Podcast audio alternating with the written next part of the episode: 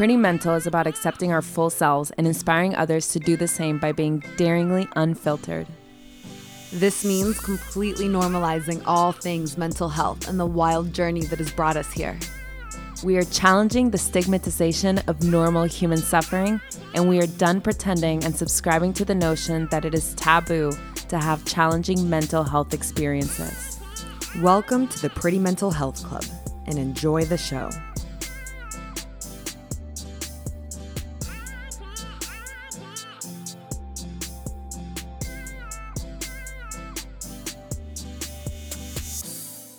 Hey, Valentina. Hey, Paula. And hello, everybody. And welcome to another episode of Pretty Mental. Today, we process through some of the challenges that come along with maintaining a healthy lifestyle in a society where that is still not the norm. This naturally looped us into a deeper conversation on the nuanced aspects of practicing boundaries without getting too rigid. We explored some of the underlying causes of people pleasing compulsions and how we can begin to challenge this tendency and why it's so important if we hope to move away from having fear based, codependent relationships with each other. Lastly, we talked about why it's so important for us to challenge our fear of discomfort so that we can experience true joy and love in this lifetime. So, taking a deep breath with us and press play.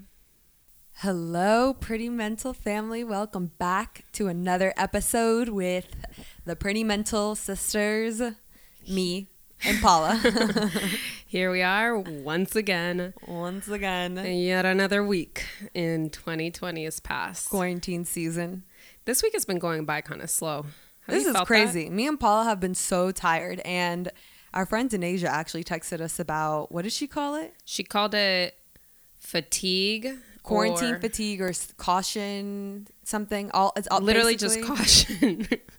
basically about how bec- our brains are working overtime right now to figure out how to keep us safe and how to keep everyone around us safe. So it's taking a toll on a lot of people's bodies and it's i believe it because i am so tired. And not only me, but I've seen a few of my friends post on their stories that they're tired too. Like out of nowhere, they could just feel like they feel like they could just take a nap. And if I was a napper, I would do it. But I don't know how to nap. Yeah. Yeah. I don't know. I don't know. I don't know. All we can do is keep trying to have as many healthy habits and as much grace with ourselves as possible as we continue to move through this as a collective. Yeah, it's interesting to me because it just proves how our brains are always doing things that we know nothing about. Like, what? You're working overtime? I didn't know. I thought you were chilling. You're not like, you know, you're at home working, but you're not driving. You're not going out as much. Yeah. You, you as in my brain. Yeah. Um, so it's so interesting. That, yeah. It just makes me think even more how we really have to pay attention to how we take care of ourselves because our brain needs it. Our brain really needs it. Dude, especially because of the society that we live in, wellness almost and wellness can sometimes feel like a full-time job. Just, it really is. It is. It's a lifestyle. Because it's kind of an act of, of resistance. Yeah. To everything that's going on around us. And it is, and not everyone is going through that same path. So it really does feel like a resistance. I even you know you know my whole journey with not really drinking like that. And for, speak more to it. Well I, I didn't really drink like that.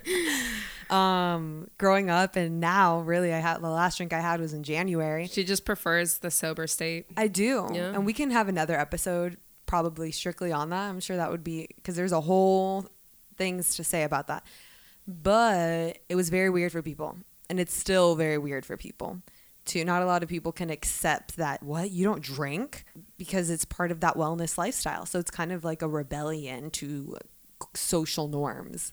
Mm-hmm. It is a full time job. It's exhausting having to explain why you take care of yourself so much. Yeah, I know you've always kind of felt like pressure to have to explain yourself with that stuff. Yeah. Totally. Because I, w- I don't know why, but from a really young age, I was just very, except for the time that I was addicted to candy, I, I was always just very, but I was still eating broccoli. I had like Twizzlers with a side of broccoli. Yeah. I was always very aware of how food, how substances, how situations, things made my body feel. Well, your senses are like on steroids. Literally, the other day I had onions cut up in the kitchen, and Valentina was like in her room, and she's like, My eyes are watering. I'm like, Oh my God. Yeah, I was like, oh my God, what is happening? It's like, am I sick? Why are my eyes drying out? I haven't experienced this. You're literally, when it comes to your senses, a highly sensitive person. I am. And it's funny because I actually have that book, A Highly Sensitive Person, because I was in high school and I remember being like, why? I Googled, why am I so sensitive to everything? Like I hear everything, I feel everything, I see everything, I smell everything. It's it's absurd. And that's actually a book. So but so so you know circling back around i'm very aware of how my body feels with food with exercise with people i'm around. Valentina can literally just smell something I cooked, and she can tell me almost every ingredient that I put in there, guys. yeah. It's crazy. i feel like i should um, monetize I've been trying to get my you nose. So yeah it, and then a lot of people don't they're not like that. And i always say i feel everything now. You guys will feel everything in like 30 years right? But because i feel everything now it's it does exclude me from a lot of social environments especially here in america where everything is around alcohol eating and junk and eating snacking and whatever is a form of connection with people and like not the good stuff you're not gonna like come over and let's have some like hummus and broccoli Well, some groups of people are changing. some groups are Yeah.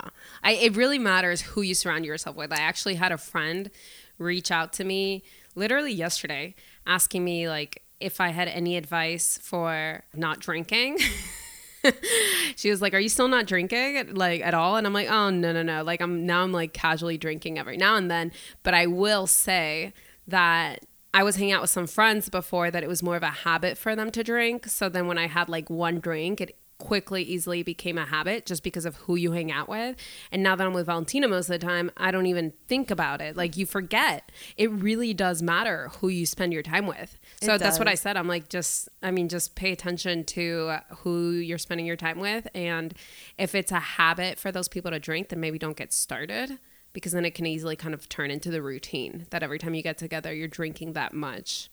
Yeah, but it's hard to find, to be honest, it really is hard to find people like that. I remember being in high school at parties and calling my dad and crying because I would need him to come pick me up or I would get home and beg my mom to be homeschooled because I just didn't, I could not relate to anyone around me.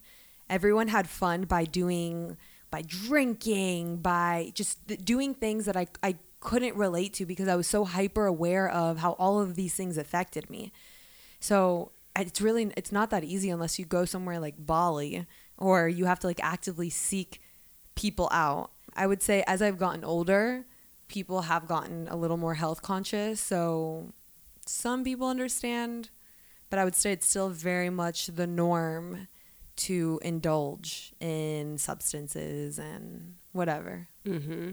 And to be honest, like I don't care that people what do you, you know? So, you're not as sensitive as me and if you feel fine, keep doing it, whatever.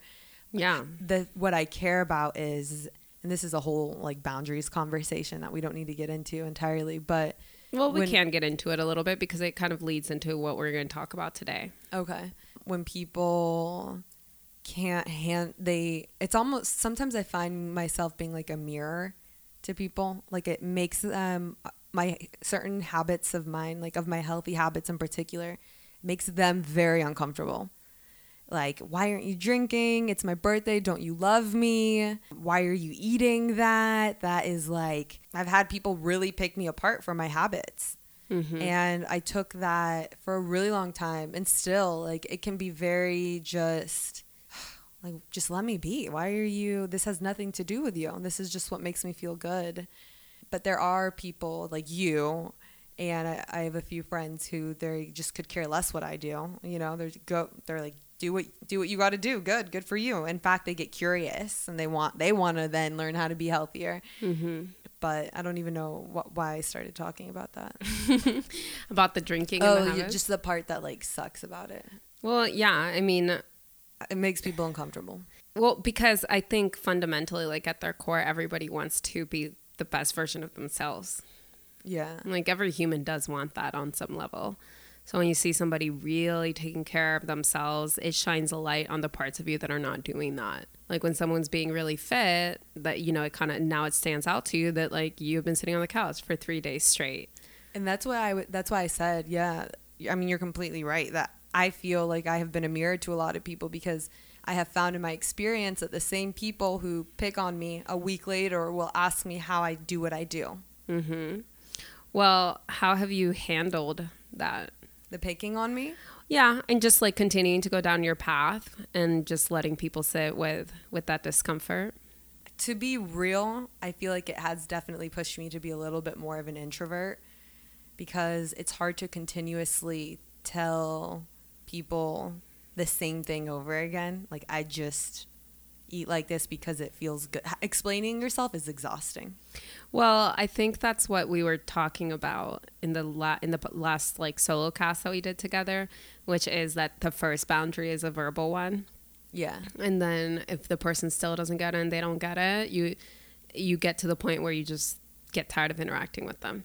Like we were talking about this the other day that for me, I could I could literally care less how other people live their lifestyle. Like unless it's impeding on me in some way that's hurtful, it just doesn't even cross my mind to like to have an opinion on I mean they that they can do what they want. So if somebody tries to tell me how to live my life, I'm I'm very I, it just doesn't even fit in my head that somebody would try to do that. Yeah. So, when it comes to setting those limits, a lot of the ways in which we allow ourselves to judge other people's lives reflects the boundaries that we hold up. So, here's what I mean by that. If we feel that we have a right to judge other people for how they live their life, then that's usually a sign that we also allow our lives to be dictated by the opinions of others.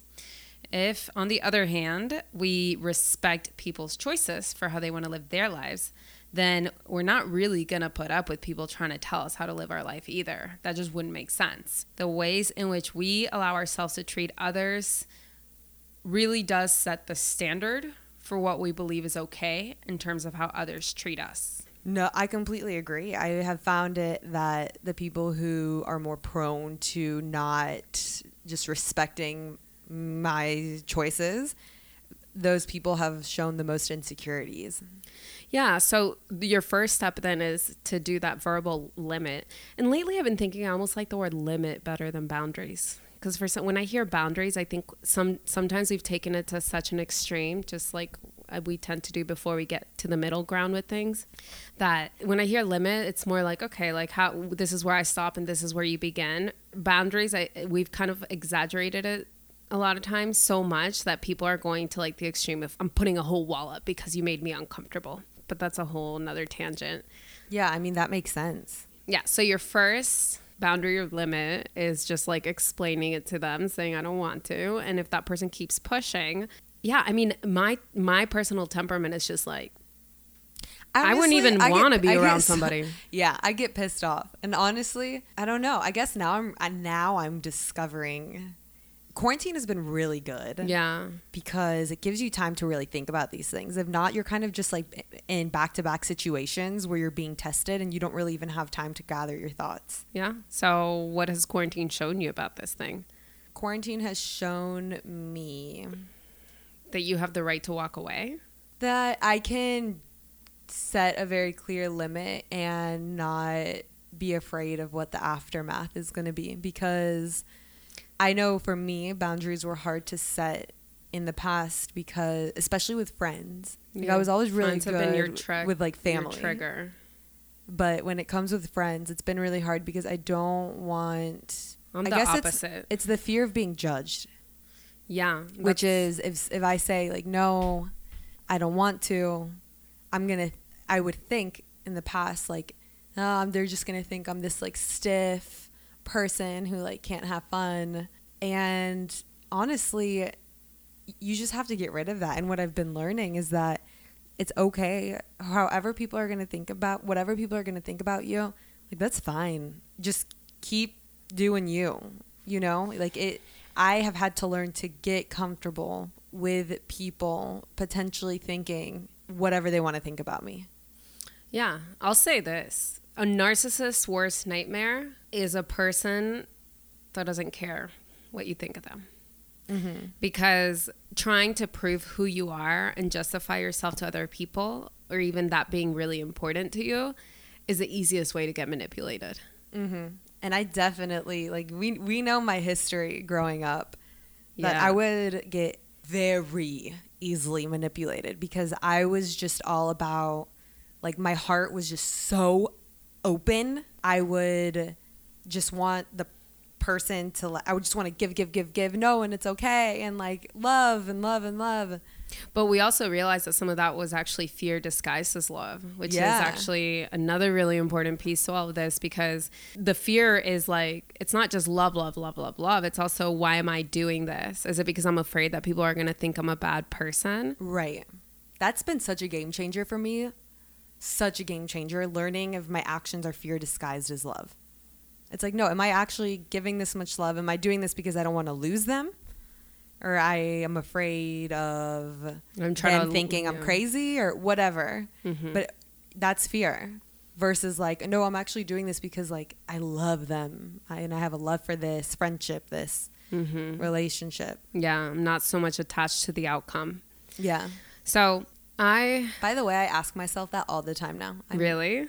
yeah and i you guys listening i would try to do the same it just really changes a lot of my decisions that's amazing like before i'm about to do a lot of things that involve other people i'm like okay am i doing this because i'm afraid that if i don't do it something's gonna happen right is, is, it really love or is it fear, fear disguised, as love? love and that i think is super helpful for well i don't think i know it's super helpful for helping to figure out the nuance of quote unquote boundaries. Yeah. Because it's not a black and white thing. It's not just, it can't be, no, that makes me uncomfortable. Everybody get out of my way. It can't be, I don't want to, I don't know what mood I'm going to be in. Um, Sahara Rose was actually talking about this on her podcast that some people take this to such an extreme, and I've witnessed it. That she'll be trying to like uh, schedule a podcast with somebody and they'll literally be like, well, let's just check in that day because I'm not sure what mood I'm going to be in and I need to make sure that, you know, I'm I'm flowing. And we know some people like this. That yeah. we know some people like this. A lot of them are artists. A lot of them are artists. And that's all great and good, but but is it? at some point then that boundary conversation it becomes narcissistic because at the end of the day there's a difference between being codependent and like my happiness depends on your happiness so i'm going to do whatever you want no matter my needs. And then we get to the other extreme which is like the narcissist extreme which is like my needs have to come before everybody's and so i'm going to say no and everybody has to move around in my exact way. The healthy balance has to be somewhere in the middle of that. So it's not going to be an all out yes or an all out no to things. It's a little bit of a dance that we have to get a a sense for what that flavor is and and, and it's going to shift from one situation to the next. So constantly asking yourself that question of am I doing this from a place of love because I b- truly genuinely believe it's going to lead to more expansion or am I like telling myself that it's love because I'm t- I'm afraid of what the consequence on the other side is. So that's why for me, I it's been really hard for people to manipulate me. And maybe this just comes with being a Leo. and I'm not one to attribute a lot of things to my zodiac sign, but I have noticed. What? Well, on the podcast at least. Paul, okay. Y'all don't believe any of that bullshit. Paula is a tried and true Leo. that that's funny. You tried. Continue. Mm, yeah. I mean, you know, I always say like that stuff can be everything or it could be nothing. So I can also kind of like walk the middle ground with it. But I have seen this pattern in Leos that they just don't really care what your opinion is. Right. I, I don't.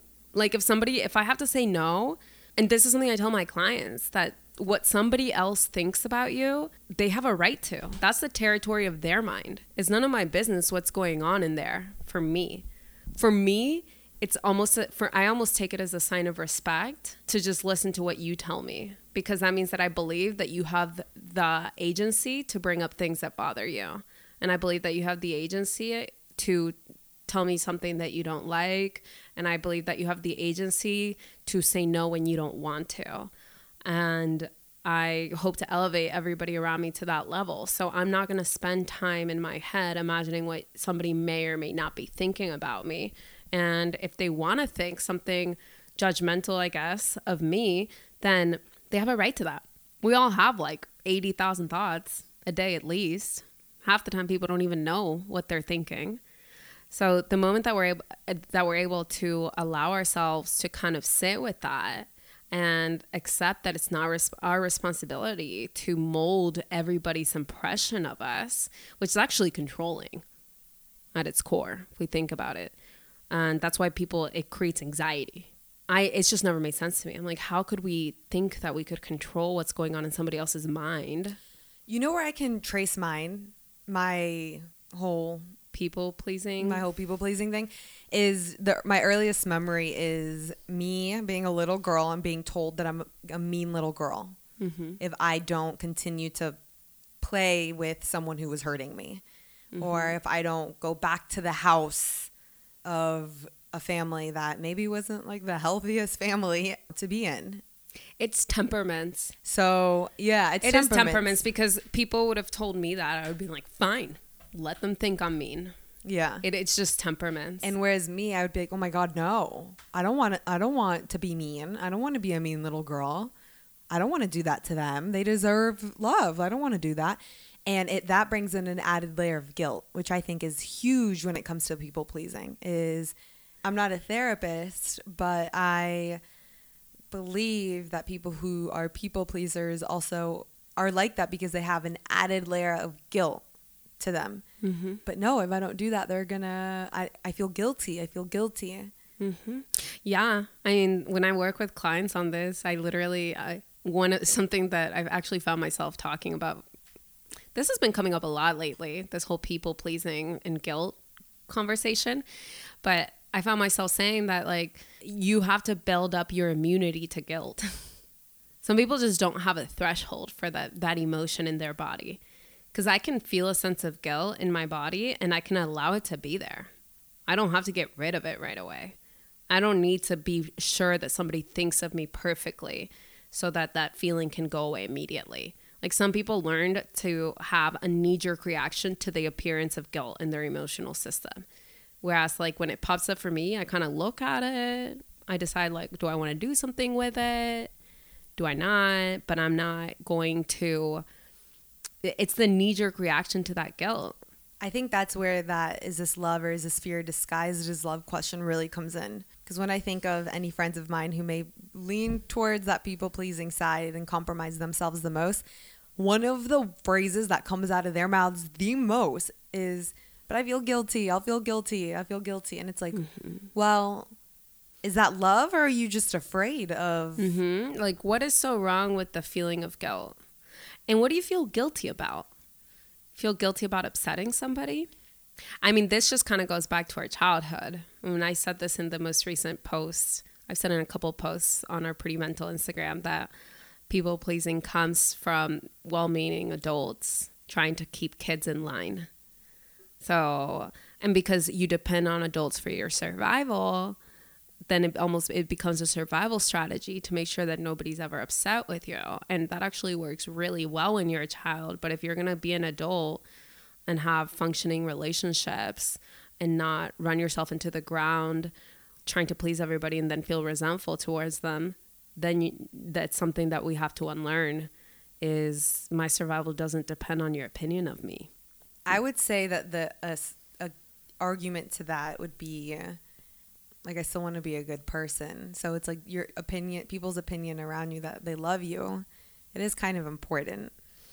So here's the thing it, it is important because you don't want to be on the other extreme either that's why all of these conversations it's it's nuanced the truth is somewhere in the middle of all of it at the end of the day. Like every time we give you guys these conversations and these tools and these ways to think about things, allow yourself to sit with some of the gray the gray area of it because the way that we're describing it for our lives isn't going to fit perfectly for your life. Like everyone at the end of the day is the expert of their own life and you have to see where it fits, right?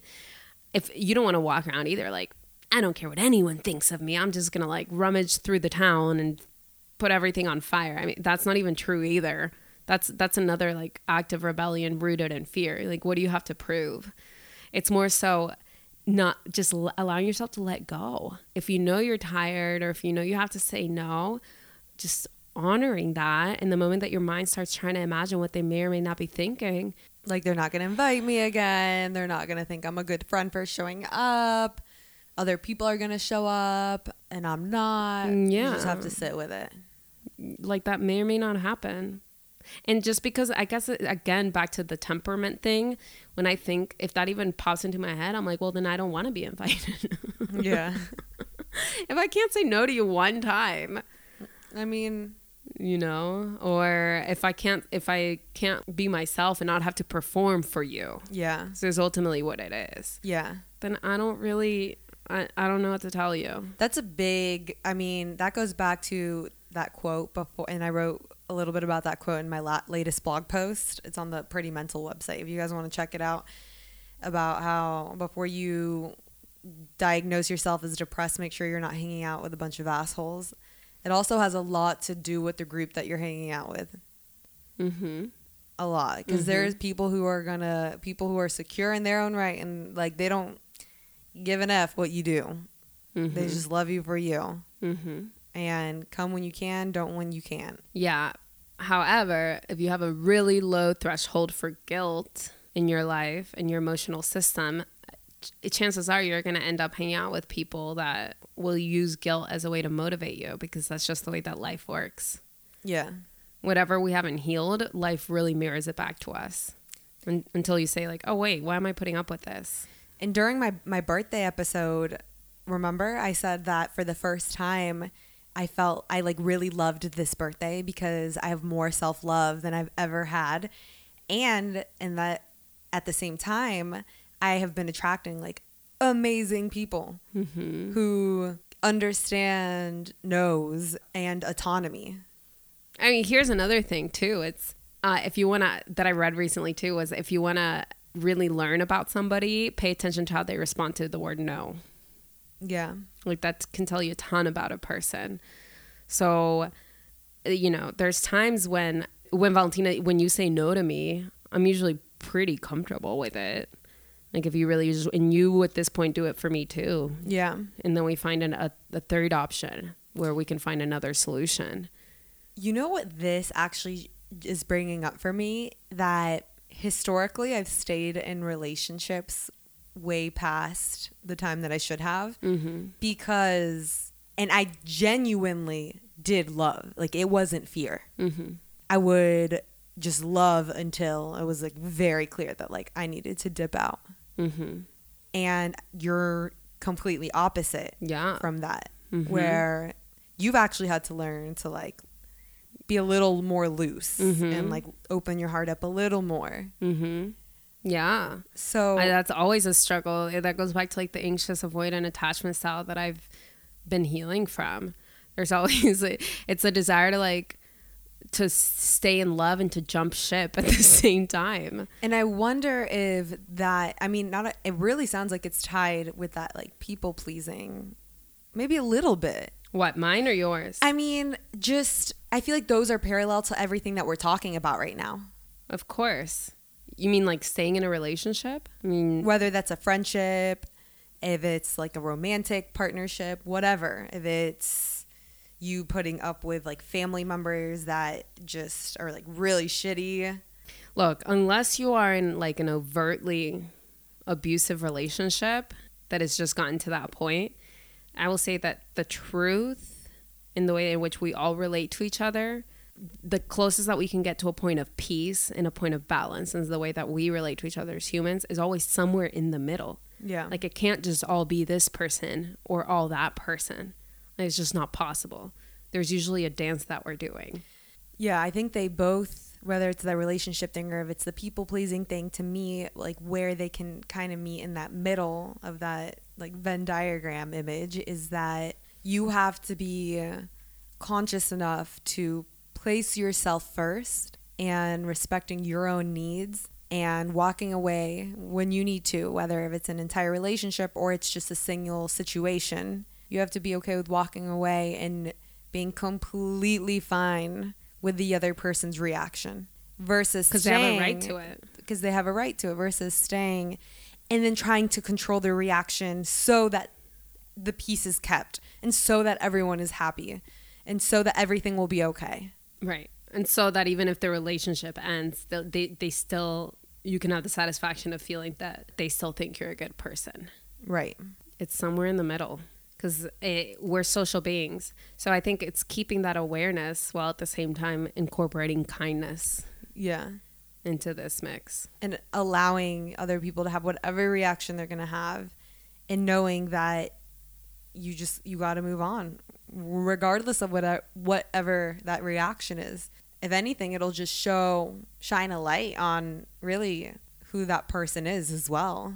Mm-hmm. someone who can handle boundaries and someone who can't Mm-hmm. or whatever it is either way you're staying true to yourself and you're respecting yourself which that's been such i can say on my journey like such a real thing learning how to really really respect myself and love myself first before putting everyone in front of me and loving everyone before me It's such a dance, man.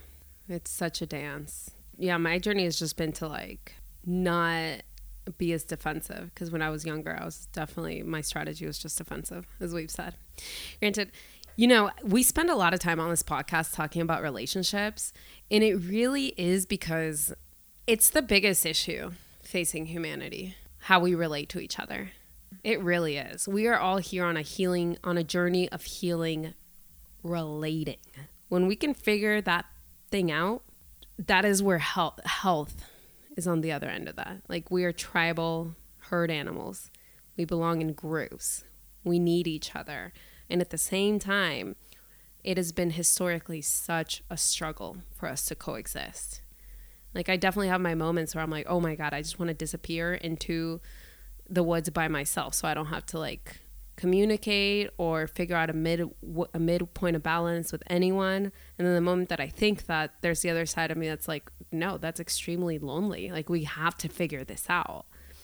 So I personally believe that that's the biggest mission that we're here on this earth for as humans is to figure out that balance of how can I love you and love myself at the same time. And it's a dance and it's not rigid. And it is i would venture to say the single most important contributing factor to our mental health. Is our relationships. Relationships. Yeah, but a huge part of that is your relation with yourself.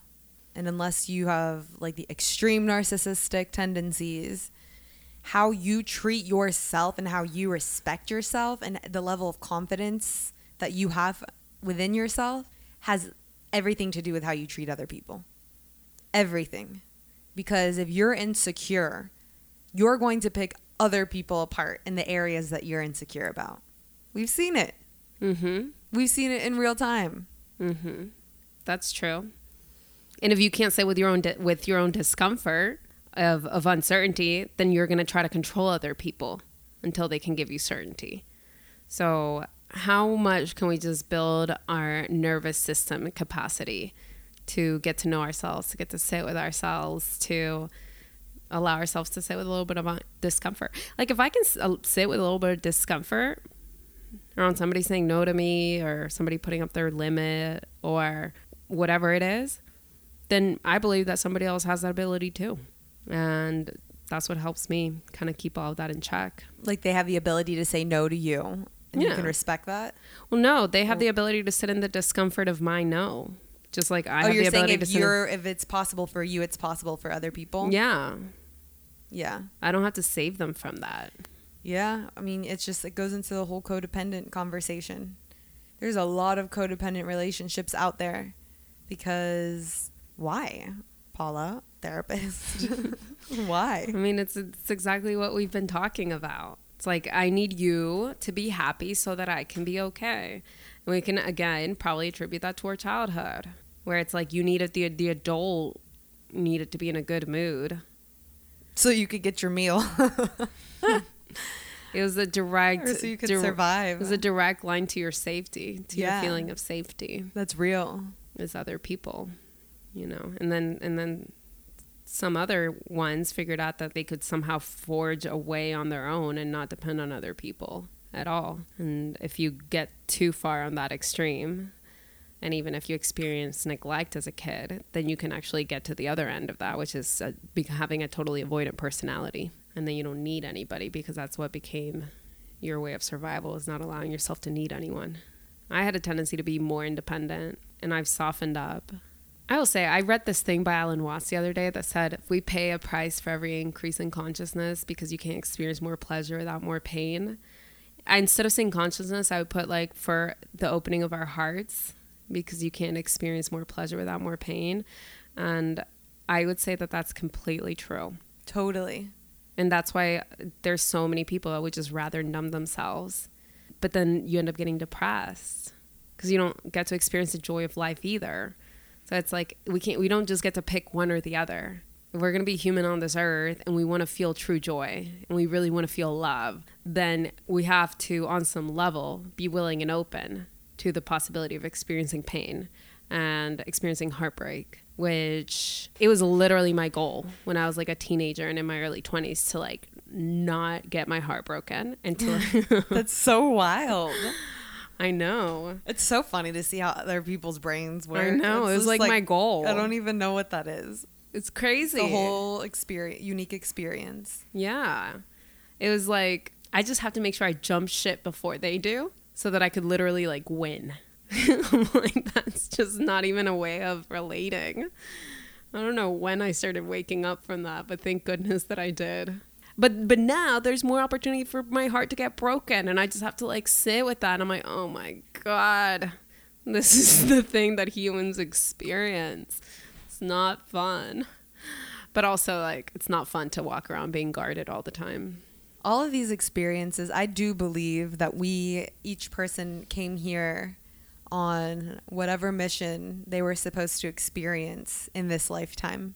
It's a wild ride, but you know, wherever you're at right now in your Relating journey. yeah, and, and in your life journey, it's exactly where you need to be. And if you're listening to this podcast, chances are you're someone who's dedicated to healing and to opening up your consciousness and to opening up your heart. We just have to keep going and keep learning about ourselves and keep opening ourselves up.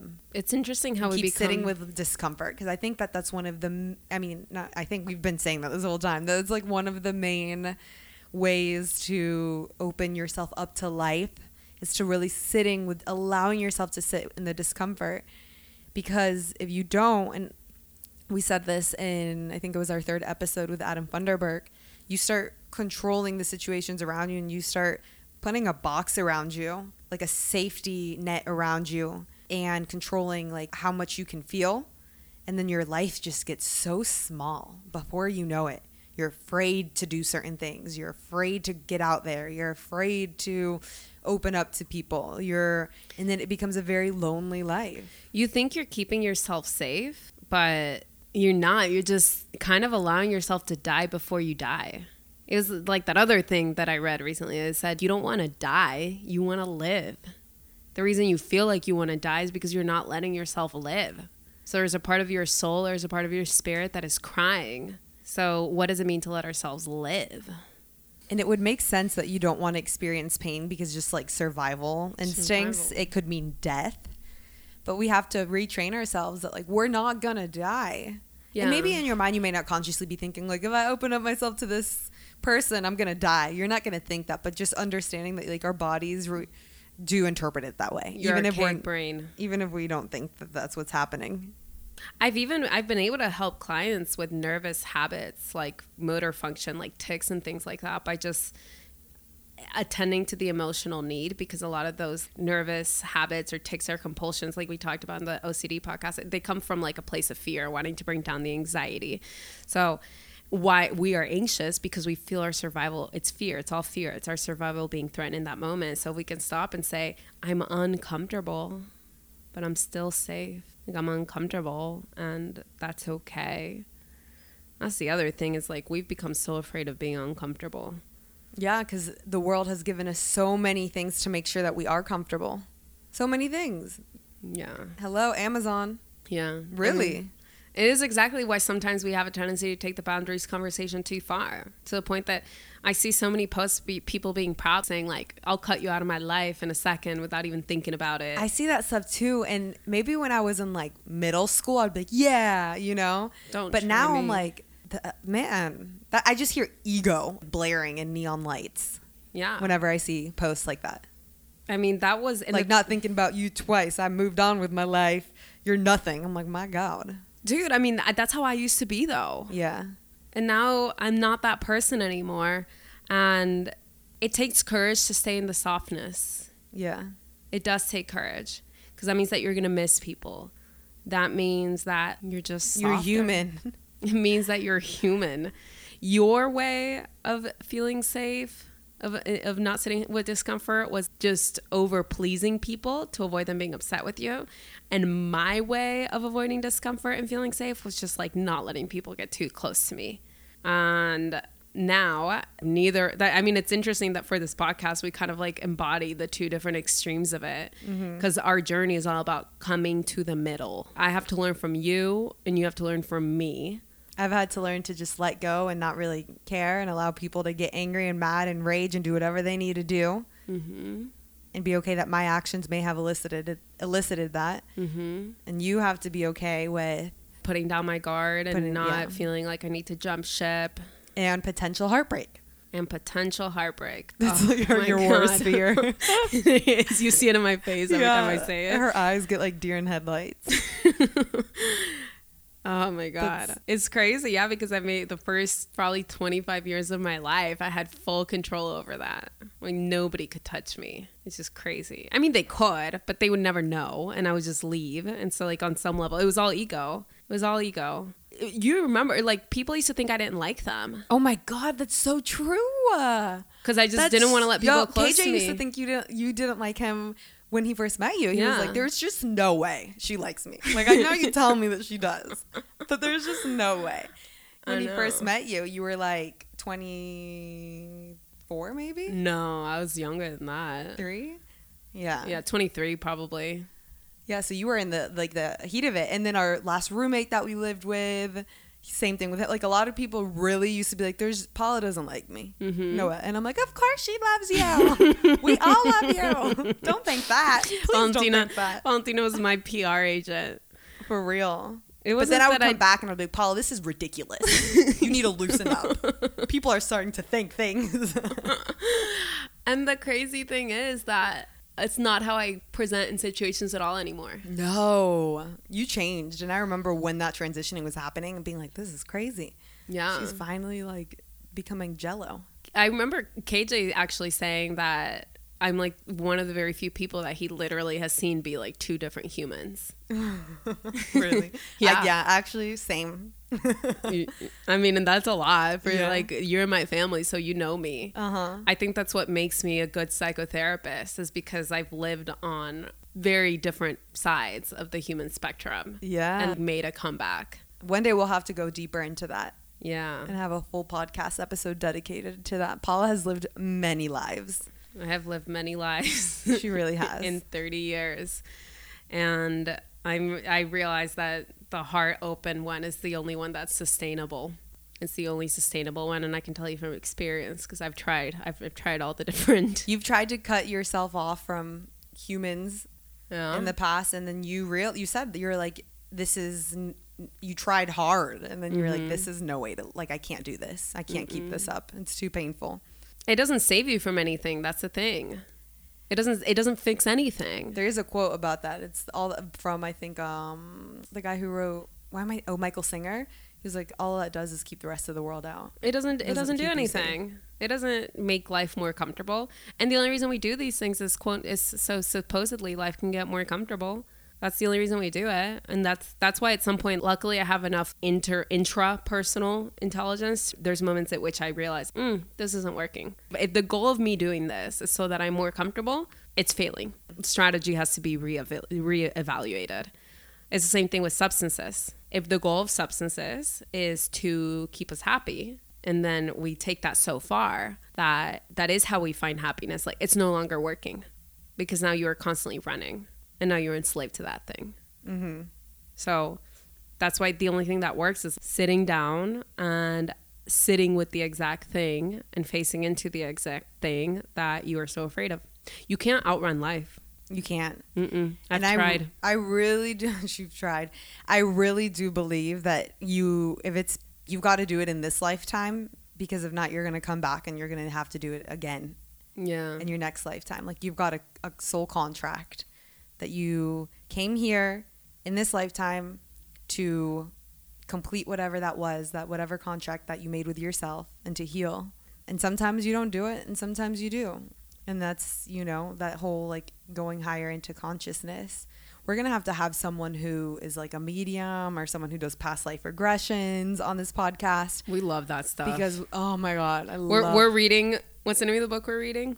um I don't know. Life Life- Between Life. I like yeah, it's basically what happens after you die, but before you're born into into your next life, and it's everything that we already know to be true from either reading other books or just coming through us through meditation or just like an innate knowing. This stuff is real. It's real. I mean, I don't know. yeah. I can't. I can't say what's real and what isn't because all I've known is my. All I have conscious memory of is my human experience. Yeah. But the reincarnation theory, so far to me in this life, has been the most plausible one. It makes the most sense. It's the only thing that kind of sits right with me, and you know, no, I that's I when it comes to those kind of ideologies, I'm never I don't too rigid around it because we don't know. Same. Yeah, no, I mean, you we really don't. We really don't. Yeah. But I, I mean, I do believe that I'm my soul. What I feel is that I came here to to learn how to be more in touch with love because nothing else makes sense. And to me, to be more in touch with love is to be more in touch with life. And to be more in touch with life means to actually let myself feel and experience the full range of emotions and experiences that I'm that are possible for me to experience while I'm on this earth. And if I try if I find myself trying to run from any of it, I become a slave to that running away because you can't outrun life. That's the thing. I was so rebellious in my early 20s that I thought I could, if I fought hard enough, like I could outrun it or wh- whatever. You're trying to swim upstream in the most powerful rapid Yeah. And if we were that you have supposed ever to experienced. if we were supposed to live on a planet where we didn't have to feel, we would be on Mars or something. Earth is the school that we came to to feel the full range of emotions, to heal ourselves and to heal others by healing ourselves and by opening up our hearts. And here's the thing, guys. If somebody can't handle the expression of your emotions, the only thing that that's signaling to you is that that person can't handle the feeling of their emotions. They have learned to shut down their emotions so quickly that the moment that you try to do it, they're going to try to shut yours down. You know, and maybe they did it for the sake of appearing to be like easygoing, for the sake of people pleasing, for the sake of whatever. But just don't let anybody make you believe that your emotional expression is inappropriate just because they can't sit with it. People can only go as deep with you as they have gone with themselves. Yeah. Someone said that. That one's been around for a while. That's a real one. I mean, we hope you guys are still finding ways to relate to each other out there Yeah. and ways to keep growing on this journey despite this quarantine situation, despite this wild 2020. It's been good because while we need people to relate to, how we were going about in life was very blind. So we had other people to relate to, but we were doing it in a very blind way. we were using each other as a substance almost. Yeah. It, it was. It was like, I'm going to just. A distraction. a distraction. an escape. And now it's like, okay, we're going to go back. We're going to sit with ourselves figure out some stuff and you have space in between hanging out with people. Yeah, and not, not only that, but I sprained my freaking ankle. I'm like, are you kidding me? Now I really have to sit still. There's a I like to be still and I like to take it slow, but there is limits to this. Yeah. And it made me really aware. I mean, we are aware of this, but it just really highlighted how important movement is for mental health. Because there there were days where I was just like, I, I need to get out of this house. Like I can't there's I'm getting so filled up with energy, like I'm just overflowing at the leaks. Like yeah, guys, I literally saw her crawling across Boulevard. I'm just kidding. What? Could you imagine? no. That's how desperate she was. I'm ready to run again. I know. I'm ready to dance. Yeah, I was We need to do a dance party. You I were need a- playing some dance hall music, and I was like, "Oh, what I wouldn't give to be in Jamaica Oh my god. and dance." literally Jamaica on the beach. Okay. Uh, yeah. Well, we love you guys. Tune in next week on Monday at EST. yes, and be kind to yourselves out there. We love you. Bye. Bye.